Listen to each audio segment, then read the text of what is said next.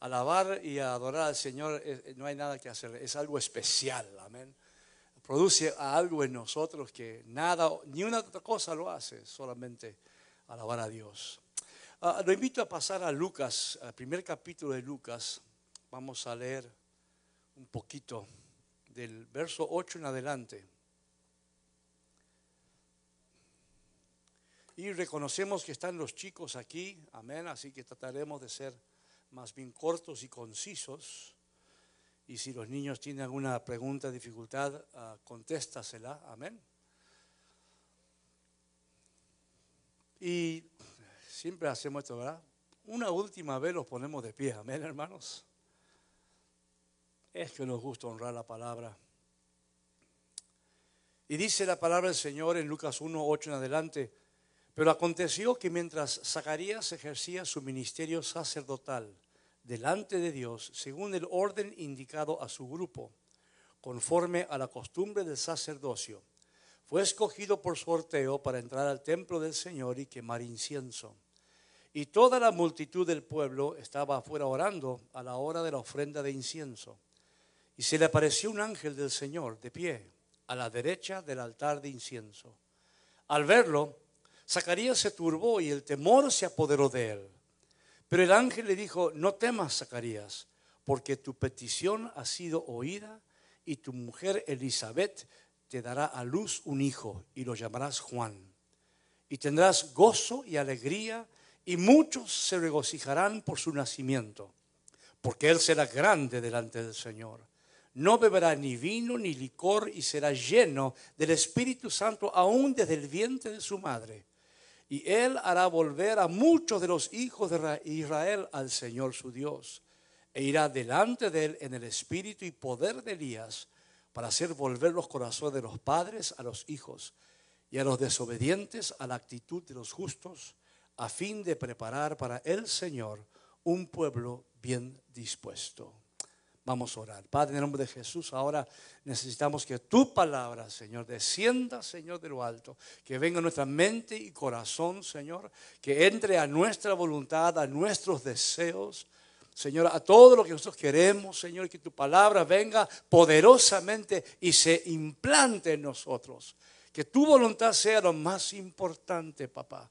Que tu presencia, Señor, que tu palabra sea nuestro camino, nuestro guía, nuestra verdad. Te pedimos que tú nos hables, Señor, sobre una actitud correcta, y te lo pedimos en el nombre de Jesús. Y todos decimos amén. Puedes sentarse, amado hermano y amada hermana. Y la parte de estos versos que me interesa realmente son las últimas, pero son tan lindas las otras que las quisimos leer, ¿verdad? Porque es una... Todo esto es una historia larga, hermano, para hablar de la importancia de la actitud. Y en este caso, cambiar la actitud de los padres hacia los hijos y de los desobedientes a la actitud de los justos. Diga, actitud de los justos. Amén. Evidentemente, hermano, era el propósito de este hombre, de Juan, ¿no? De preparar, hermano, la actitud del pueblo que iba a recibir al Mesías. Amén. O sea, la palabra es disposición. Juan había sido enviado, hermano, para preparar el camino, para preparar a las personas, el corazón de las personas, la mente de las personas. Amén. Él había sido enviado, hermano, para hacer una transformación de actitud, una transformación de la disposición interna del pueblo de Israel. Porque la actitud cambia todo. Amén, hermano. ¿Cuántos somos padres? Y sabemos que la actitud de los niños cambia, la actitud del padre, de la madre, la actitud cambia todo. Una actitud positiva tiene mucho poder. ¿Cuántos están de acuerdo? Una actitud positiva, ¿verdad? Una actitud negativa puede hasta volverse destructiva, ¿verdad? Evidentemente, cuando los desafíos vienen a nuestra vida, o nos derrotan, nos atrasan o nos hacen más fuertes. Amén. Pasan tres cosas. O fracasamos y nos derroten y somos apaleados. O, hermano, atrasan lo que deseamos realizar para el Señor. O hay victoria y nos fortalecen. Y pueden hacerte una persona, hermano, negativa, una persona amargada, deprimida, agresiva. O puede hacerte un vencedor. Amén, hermanos. ¿Cuántos quieren ser vencedores? ¿Cuántos saben que ya son vencedores? Claro, porque ya tenemos la victoria final, amén. Pero queremos tener victorias y, como dice la palabra, vivir de gloria en gloria mientras estamos en este mundo. No nos alcanza solamente aquello. Queremos, hermano, que nuestra actitud sea tal, hermano, que nos lleve de victoria en victoria, hermano, de una buena, una prosperidad espiritual y del alma. Y evidentemente, yo te pregunto, ¿tienes la actitud de los justos? Porque eso fue lo que Juan fue enviado a hacer. Que los desobedientes tuvieran la actitud de los justos. Y le voy a contar una pequeña historia sobre dos actitudes diferentes. Una mujer cristiana vivía al lado, una mujer sola, viuda, vivía al lado de un hombre muy impío que discutía con ella siempre, y ella le hablaba de su fe, y él era un ateo, era un hombre desagradable, un hombre siempre con una actitud negativa, y ella siempre tenía una actitud muy buena. Y un día esta mujer estaba orando de rodillas en su casa, al lado de la vereda vivía ella, y el hombre está pasando y está escuchando que ella está orando. Entonces se detiene y escuchó que decía: Señor, tú sabes que yo no tengo dinero, que no tengo comida en esta casa, pero tú eres mi Señor y lo pongo delante de ti porque tú eres mi Dios. Así que, Señor, lo pongo en tus manos y sé que tú me vas a dar suficientes alimentos. El hombre escuchó eso y salió corriendo al supermercado. Compró una compra muy grande de todos los elementos básicos para vivir. Golpeó la puerta de la mujer, la puso ahí y salió corriendo y se escondió. Y la mujer salió, vio los alimentos y dijo: Señor, y empezó a bailar acá. Gracias, Señor, tú escuchaste mi oración, fuiste tú el que me trajo esto. Y el hombre salió: ajá, dice, te agarré, eso no fue el Señor, ese fui yo. Y él dijo: no, eso fue el Señor, hizo que todo esto lo pagara el mismo diablo, dijo, amén. Actitud, hermano. Una actitud de victoria, una actitud, hermano, de saber de dónde vienen las cosas. No una actitud derrotista por la situación, sino una actitud de victoria. Ahí en Filipenses 2:3, y vamos a estar un poco en Filipenses, dice que nada hagamos por egoísmo o por vanagloria, sino con una actitud humilde.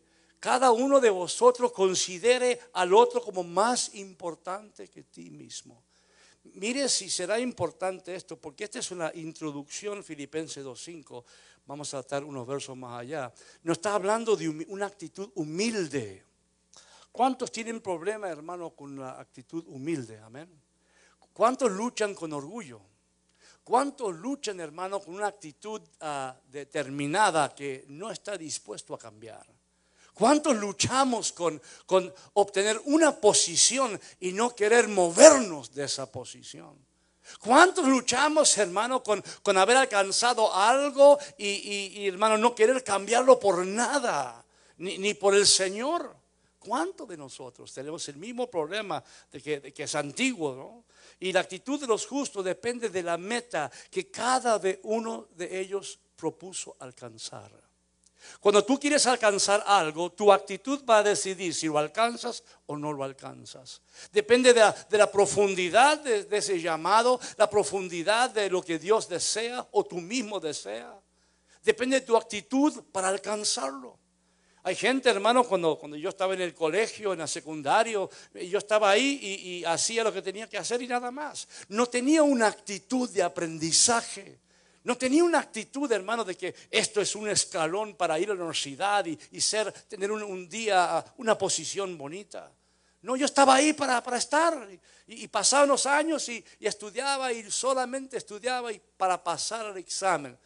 Hay alguien que se llama Eric acá también, amén, muchos de nosotros. Solamente pasamos por ahí. No vemos que no tenemos una actitud de aprender todo lo necesario. De saber que es un fundamento. De saber que eso va a ser importante un día. Y no solamente un pasar por un colegio.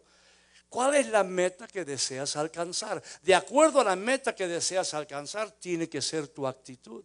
Hay metas, hermanos, bien difíciles Y la actitud tiene que ser una actitud de fundamento, una actitud de perseverancia, de trabajo. Amén. Una actitud, hermano, que es perseverante. Ahora, para cosas más sencillas, la actitud tiene que ser más sencilla. Amén. Pero depende del llamado que Dios hace. Depende también del deseo personal de alcanzar algo en la vida. Yo veo, hermano, que esta palabra utilizada como actitud es fronesis en griego. Y es actividad mental, prudencia, sabiduría. Y viene de la palabra froneo, que es ejercitar la mente. Entonces, una actitud es ejercitar la mente, es esto, ver la decisión que vamos a tomar, ver qué consecuencias tiene esa actitud, ese pensamiento, ver que el sentimiento, ver qué consecuencias tiene ciertos sentimientos. Es ejercitar, hermano, la sabiduría que Dios nos da, ¿verdad? Estar mentalmente preparados y dispuestos. Y una buena actitud no viene solo. Diga que está lo suyo, tienes que trabajar para tenerla, amén. Hay que trabajar, y yo creo que todos hemos fallado en alguna actitud alguna vez en nuestra vida. Tenemos actitudes de enojo, actitudes de impaciencia, actitudes, hermanos, de diferentes tipos, ¿sí? Y todos sufrimos las consecuencias, porque muchas veces no ejercitamos la mente, ejercitamos la emoción, o ejercitamos, hermano, la falta de fe. Pues yo veo, hermano, que cuál fue la actitud de nuestro Señor Jesús, porque ahí vamos, ¿verdad? Hoy lo hemos elogiado y lo hemos exaltado. Y hay en Filipenses 2:5 en adelante. Y fíjese lo que dice, hermano, el consejo de Dios es: haya pues en vosotros esta actitud que hubo también en Cristo Jesús, el cual, aunque existía en forma de Dios, no consideró el ser igual a Dios como algo a que aferrarse, sino que se despojó a sí mismo, tomando forma de siervo, haciéndose semejante a los hombres, y hallándose en forma de hombre, se humilló a sí mismo, haciéndose obediente hasta la muerte y muerte de cruz. Wow, hermanos, qué llamado nos hace el Señor. Que tengamos la misma actitud de Jesucristo. Existía en forma de Dios. Hermano, era todopoderoso, era omnisciente, era omnipresente. Hermano, ¿cuál era la disposición mental de Jesucristo? ¿Qué había pasado en su ser en el tiempo anterior a que descendiera a este mundo? Su actitud fue, hermano, que había un llamado. Su actitud era que había una actividad que realizar, había un sacrificio que hacer. Sabiendo eso, él estaba preparado en todo sentido para poder hacerlo. Y mire, hermano, de creador a creado. Mire qué tremendo, hermano. De ser el creador, fue creado como un hombre. Mire que, o sea que no es una diferencia filosófica, es una diferencia abismal, es una transformación total. Es una transformación de dimensiones, de ser, de que no podía caber en ninguna parte. Ahora cabía en la piel que lo rodeaba. Él no se aferró, dice, porque su actitud, y, hermano, su forma no fue un impedimento.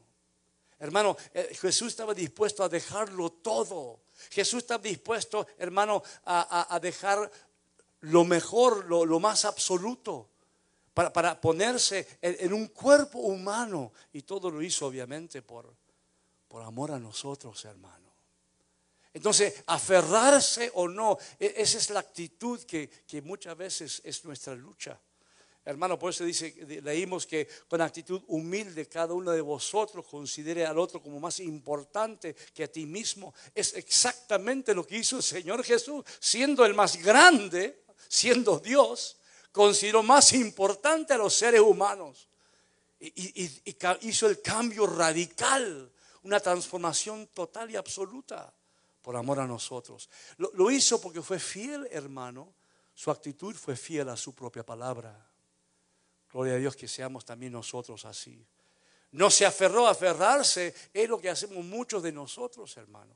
Nos aferramos a pensamientos, a sentimientos, a decisiones, a cosas materiales. nos aferramos a lo que nos hace sentir bien, nos aferramos a lo que nos hace sentir seguros, nos aferramos, y muchas veces por no quitarnos de esas cosas, el Señor no puede hacer lo que quiere con nosotros, porque nos estamos aferrando a una posición, aferrando a un estilo de vida, aferrando, hermano, a la familia, aunque Dios nos dice salga de la familia. Hermano, nuestro ejemplo es que tengamos la misma actitud de Cristo, que no se aferró a ser igual a Dios, sino que se despojó, y lo dice la palabra, que se despojó a sí mismo, ¿verdad? Una actitud justa, hermano, es aferrarse a la palabra de Dios, ¿verdad? Que nos mostrará lo que debamos soltar y lo que debamos retener. Y nuestro trato con los demás, pregúntese un momento, ¿se caracteriza por un sentido renuncia?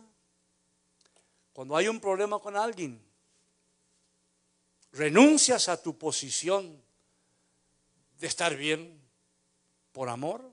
¿Renuncias, hermano, a tu posición de estar en tu derecho? ¿Renuncias por amor? Porque el Señor Jesús renunció. Así que diga que está suyo, hay que aprender a renunciar, a quitar las cosas de nuestra vida. Y dice Filipenses 2:7, sino que se despojó a sí mismo, tomando su forma de siervo, haciéndose semejante a los hombres. Y en mi mente cuando leía esto yo decía, era como si se desvistiera. Era omnipresente, o sea que no tenía límites. Y se sacó esa vestimenta y se vistió de piel, ¿verdad? Y después, hermano, dice que es omnisciente. Hermano, de repente es como si hubiera sacado de su ser toda la sabiduría. Y que hubiera sacado de su ser, hermano, todo el poder, imagínate. Hermano, caminó como un hombre y tenía la fuerza de un hombre. Hermano, eso sí que es quitarse, ¿verdad? Eso sí que es despojarse. Pregúntate un segundo, ¿de qué me tengo que despojar yo? ¿Qué tiene que ser quitado de mi vida para poder tener una actitud justa? Una actitud que honra a Dios. Y ser siervo significa vivir en dependencia de alguien. Cuando dice siervo, la palabra es doulos. Es esclavo, hermano, amén. Se hizo esclavo. Es alguien que no tiene libertad. Alguien, hermano, que no puede hacer lo que quiera, sino que sigue específicamente la voluntad de alguien. Un siervo, se dice, forma de siervo, haciéndose semejante a los hombres.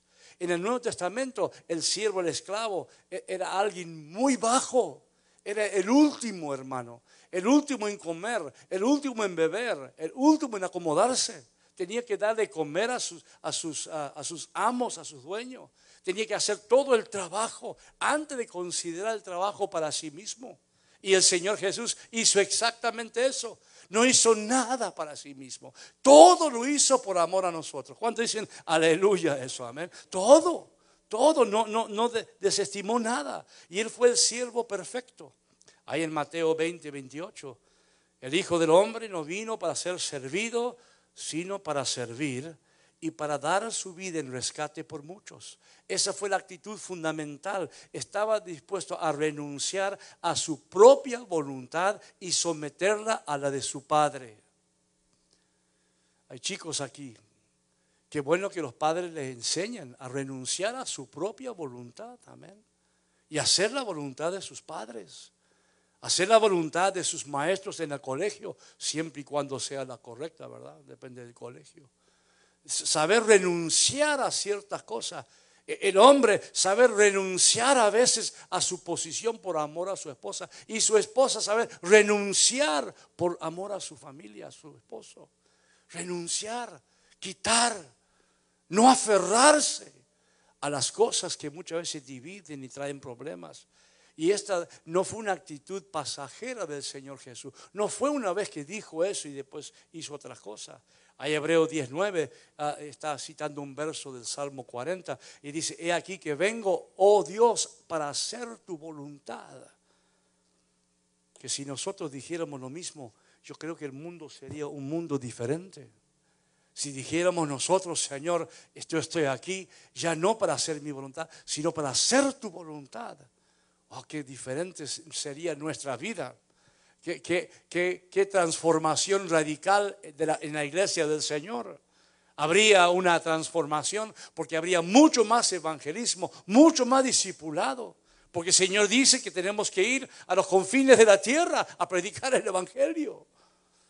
Qué diferente sería si nosotros nos quitáramos las cosas importantes para nosotros y hacer las cosas importantes para el Señor.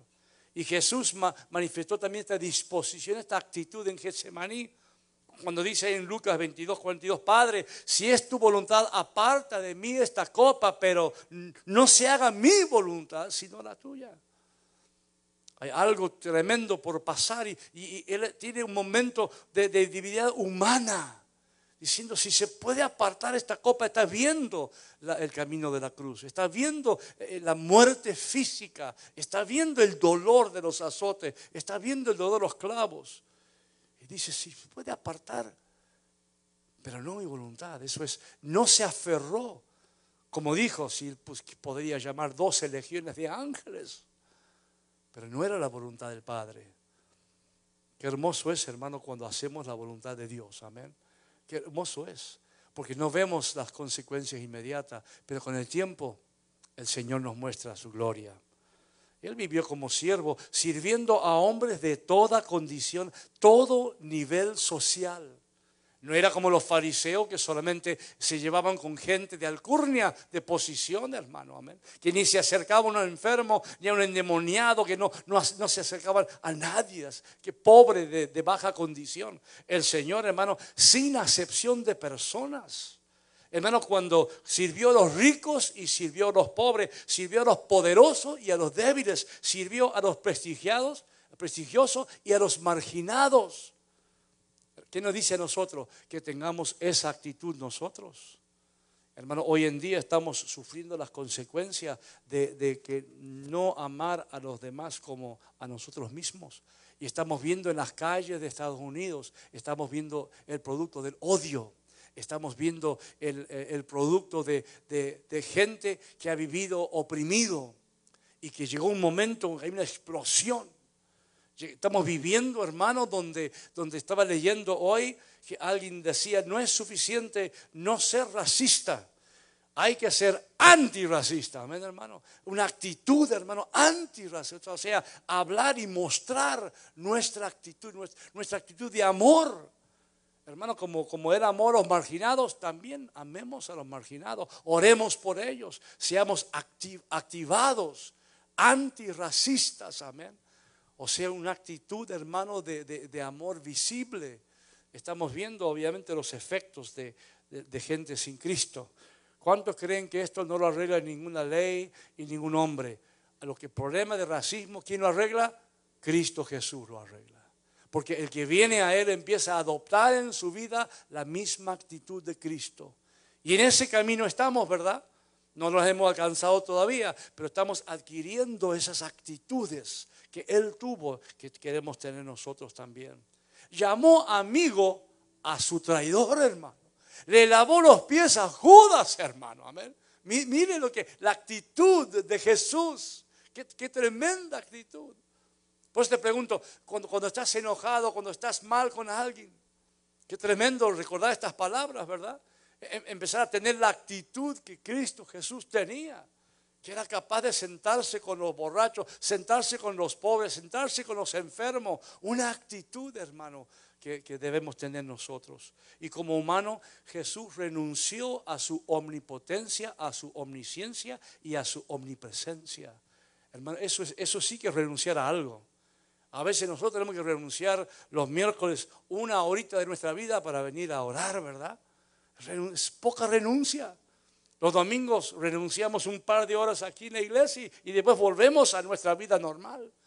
Tal vez durante la semana tienes tus devocionales con tus hijos, un momentito para hacer algo agradable a Dios. Pero generalmente es toda nuestra voluntad, toda nuestra actitud propia, nuestra actividad. Es poca renuncia, pero Él renunció a todo, hermano. Él no se aferró a nada. Hermano, se hizo hombre y por tanto se cansaba. ¿Se acuerdan ahí en el pozo de Jacob? Cansado del camino, se sentó, hermanos. Ahí también, hermano, sentía hambre y tentaciones cuando estaba siendo tentado por el enemigo, por el diablo en el desierto. Sintió hambre, sintió sed. Hermano, era un hombre en la cruz del Calvario, una de las últimas palabras, tengo sed, y le dieron vinagre. Mira, hermano, ahí lloraba cuando entra a Jerusalén en la última entrada, vio la ciudad y se largó a llorar. Quería recogerte como una gallina recoge a sus polluelos, dice. Angustia en su corazón, angustia humana y divina mezclada, ¿verdad? Y nuestro Señor se humilló a sí mismo. Mira, hermano, ¿a quién le gusta que lo humillen? A ninguno, ¿verdad? Claro, lo mejor es humillarse uno mismo. Él se humilló a sí mismo. Bueno, no había nadie tan poderoso para humillarlo, ¿verdad? Porque Él es el más grande.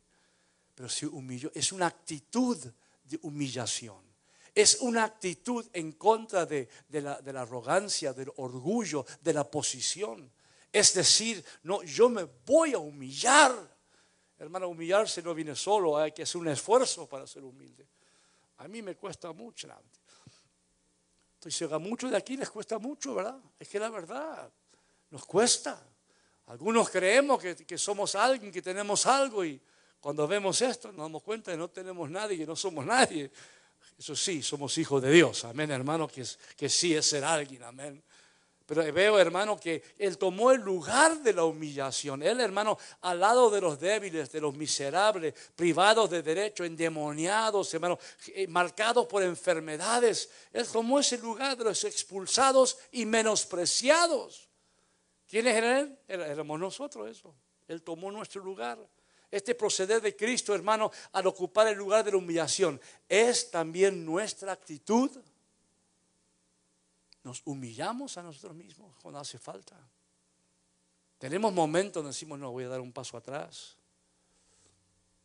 Primero tú, amén. Yo tengo razón, pero sabes que te amo tanto. Vos tenés razón, hazlo a tu manera. Humillarnos. Decir, momento, ponernos en nuestro lugar. Hay un canto que cantamos, Cristo, toma tu lugar, ¿verdad? Toma tu lugar. Y muchas veces ese lugar está ocupado por nosotros. Y no lo puede tomar. Humillarnos. Decir, no es lo que yo quiero. Quiero humillarme. Yo quiero hacer lo que Dios desea. Y para muchas veces tenemos que humillarnos para hacerlo. Una de las cosas más difíciles para todos nosotros como humanos es justamente humillarnos. Por eso hay rencores, hay raíces de amargura, hermanos. Hay sentimientos de enojo ocultos por años. Porque la gente no se humilla, el orgullo está guardando el problema del corazón, el orgullo está tapando la entrada de la humildad, está tapando para que no entre, porque el orgullo quiere reinar, el orgullo quiere ser nuestra actitud. Y ahí dice el Señor que tenemos que tener la misma actitud de Él, y Él era humilde, se humilló a sí mismo, hermano, porque nadie podía humillarlo. Pero según lo que estamos viendo, es superior humillarse, hermano, a tener orgullo. Es superior para el Señor, es mejor. Y el que cede es superior al que tiene una actitud inamovible. Mira que está al lado suyo y diga, yo no quiero tener una actitud inamovible. Yo quiero que mi actitud pueda fluir, ¿no? Nunca tener una posición que creo que es la mejor, la más fuerte. Hermanos, el que cede es superior. Y de ser igual a Dios, el Señor se quitó, se despojó de todo, hermanos. Hay que aprender a despojarse. Ya en Filipenses 2:8 dice, y hallándose en forma de hombre, se humilló a sí mismo, haciéndose obediente hasta la muerte y muerte de cruz. Y la pregunta es que yo me hago, ¿puedo ser obediente así? Él fue obediente, no necesitaba hacerlo porque es Dios, ¿verdad? Pero Él era la obediencia en persona, la obediencia hasta la muerte, hermano. No una obediencia conveniente para su propia vida, es conveniente para toda la humanidad, hermano, hasta la muerte y muerte de cruz. Él recorrió su camino en obediencia, hermano, y cumplió con diligencia la misión encomendada. Hermano, ¿cuántos tenemos? La actitud de obediencia no viene solo. La actitud de obediencia es alguien que conoce la palabra, ha escuchado la voz de Dios y dijo, no, este es el camino. ¿Y cuántos saben que el camino de la obediencia es bien difícil? Ese es. Hermano, el enemigo trabaja en nuestra mente, en nuestro corazón. Es un camino difícil, pero el Señor lo hizo y dice que tenemos que tener la misma actitud de Jesús. Hermano, no se dejó mover de la meta. ¿Cuántos tienen metas? Vamos a levantar las manos, vamos a cualificar la cosa. ¿Cuántos tienen metas en su corazón que Dios ha puesto para tu futuro? A ver, pues yo creo que nos explicaron el domingo pasado, ¿verdad? Sin ninguna duda de que Dios tiene un propósito para cada uno de nosotros. Amén, hermano. Amén. Todos. Entonces, todos tenemos algún tipo de meta. Algunos son más específicos que otros, ¿verdad? Pero todos. ¿Cuál va a ser tu actitud para alcanzar la meta? ¿Qué actitud necesitas adoptar? ¿Qué cosa necesitas cambiar, transformar para alcanzar la meta? Porque de acuerdo a la meta es la actitud que hay que tener. Hermano, yo me río cuando veo, por ejemplo, a mí muchos saben que me gusta el fútbol, ¿verdad? Me gusta ver buen partido de fútbol. Y veo, hermano, que los que son mejores son los que más practican. Cristiano Ronaldo y Messi. Hermano, cuando todos se van, ellos todavía siguen pateando la pelota y pasando pases. Ellos saben cuál es la meta. No es la meta simplemente de ganar un partido. La meta es ser el mejor futbolista que ellos pueden ser. Es como un pianista. Un pianista, hermano, de concierto, que ya sabe tocar.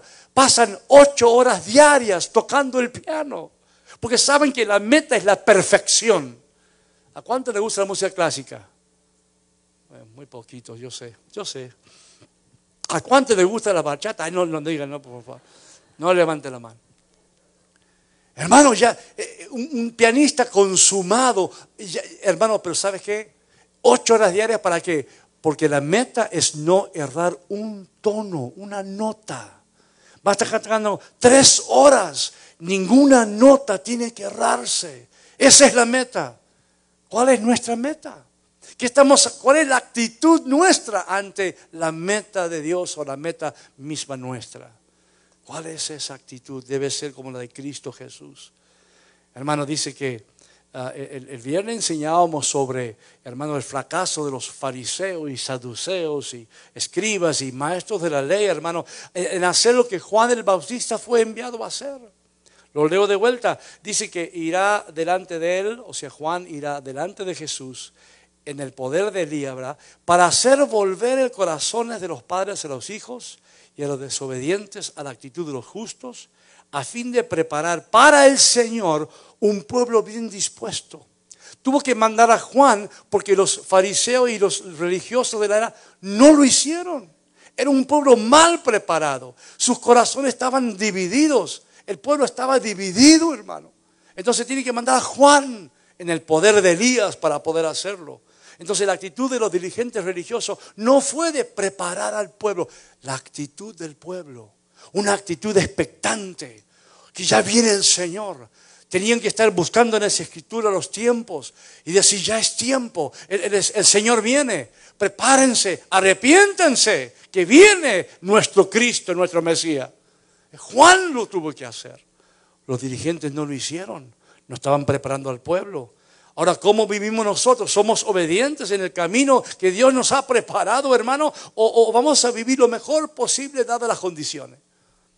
¿Cuál es nuestra actitud? Cierre los ojos un momentito. Vamos a preguntarnos eso. ¿Cómo está mi actitud? ¿Cómo está? Hermano, no para hacer hazañas, para hacer lo poquito que Dios nos mandó a hacer. Va a ser nuestra actitud en cuanto a evangelizar o en cuanto a dar testimonio, a ser testigos del Señor? ¿Cuál va a ser nuestra actitud? Si nuestra actitud necesita arreglo, obediencia. Si necesita, hermano, perseverancia o fidelidad. ¿A quién iremos? Pues a los pies de aquel que, hermano, se despojó de todo para cumplir su posición. El asunto era: ¿a quién enviaré? Yo voy, dijo. Yo voy. ¿Y cuál es la actitud? Señor, para poder ir me tengo que despojar. Tengo que dejar de ser quien soy por un tiempo. No un tiempo cortito, un tiempo largo, hermanos. Si se aferraba a ser todopoderoso, no podía hacerlo. Si se aferraba a ser omnisciente, no podía realizarlo. Si se aferraba a ser omnipresente, no podía, tenía que despojarse todas esas cosas para poder llegar a la meta, para poder cumplir su propósito, para hacer la tarea. Tengo que dejar todo. Y estaba dispuesto. Como la obra era la más grande, como la tarea de Jesús era la más difícil de todas, la tarea que ningún ángel, ningún arcángel, ningún hombre, ninguna mujer, nadie en el universo podía hacerlo, solamente Él. Y como era la más difícil, tuvo que despojarse de todo. ¿De qué tenemos que despojarnos nosotros? Tal vez sea un poco de tiempo nomás, o tal vez tenemos que estudiar un poco más la palabra, o tal vez tengamos que quitarnos lo que más nos gusta. Yo te voy a invitar hoy, hermano y hermana, si tiene que haber un cambio de actitud en tu vida para hacer la voluntad del Señor, yo te voy a pedir que vengas aquí adelante y levante las manos, y juntos le pidamos al Señor que nos ayude a transformar nuestra actitud de propósito. Yo te invito a que vengas. Si nuestra actitud de evangelizar está baja y tiene que ser incrementado, yo te invito a que vengas. Levante, Señor. Mi actitud es muy personal, mi actitud es muy privada, mi actitud es más mi voluntad que otra cosa, Señor. Pero yo quiero tener la misma actitud que estaba en mi Señor Jesús. Y para eso tengo que despojarme de algunas cosas, Señor. Tal vez no sepas cuáles son esas cosas. El Espíritu Santo te lo va a decir. Te lo va a decir. Nos aferramos a cosas, hermano, que nos detienen en un punto de nuestra vida y no nos permiten avanzar. Hay que quitarlas. Hay que despojarse de ellas. Oh, en el nombre de Jesús. En el nombre de Jesús.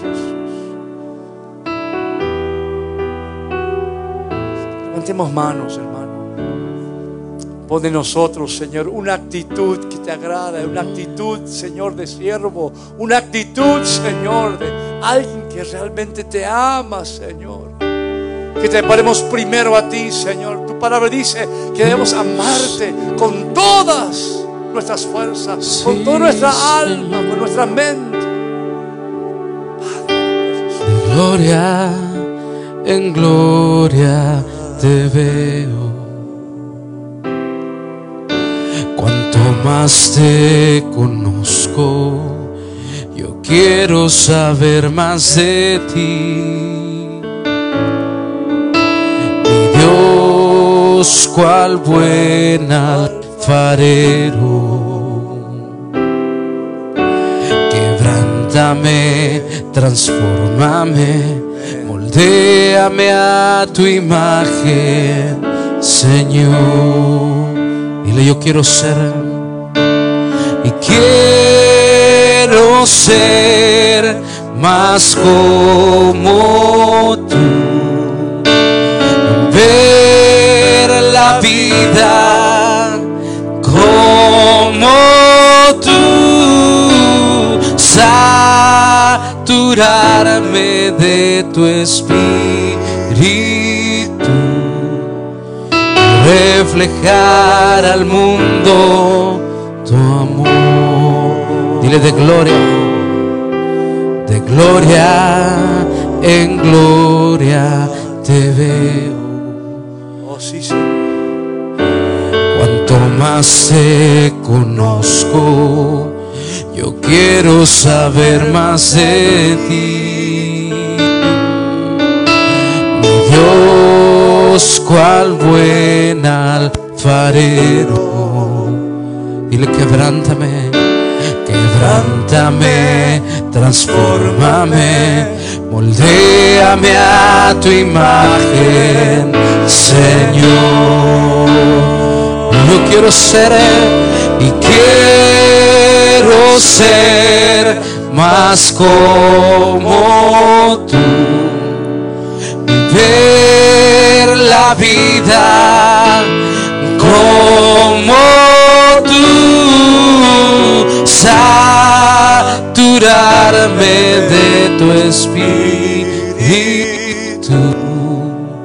y reflejar al mundo tu amor.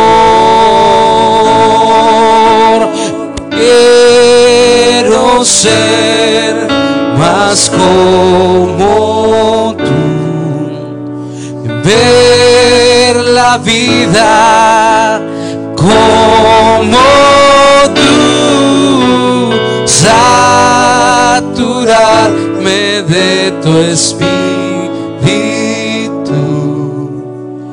reflejar al mundo tu amor. Si eres el alfarero y nosotros somos el barro, Él va a meter sus manos en nuestra vida y va a empezar a quitar y a moldear y a formar. Y a veces duele, a veces no sentimos el poder de su presencia, de sus manos. Y es para que cambiemos nuestra actitud, porque Él no quiere que vengamos obligados. Quiere que tengamos una actitud, hermanos, de aceptación, de reverencia, de despojarnos, de decir: sí, Señor. El alfarero está trabajando en este momento. A veces usa el cincel, acuérdate. A veces usa, a veces se arruina lo que está haciendo en sus manos y tiene que quebrarlo y hacerlo de nuevo. Déjate moldear, déjate transformar, déjate que el Señor cambie tu actitud. Damos gracias, papá. Hoy en el nombre de Jesús bendigo a tu pueblo, Señor, tu santo nombre. Que tengamos una actitud como la de nuestro Señor Jesús, que se despojó de todo lo necesario para alcanzar la meta encomendada. Así también nosotros, despojándonos de aquello que es obstáculo para nuestra vida, que es un desvío en nuestra vida, para que lleguemos a la meta que tú has puesto para cada uno de nosotros, Señor, en el nombre de Jesús. Y todos decimos: amén y amén y amén. Dios te bendiga, mi hermano y mi hermana.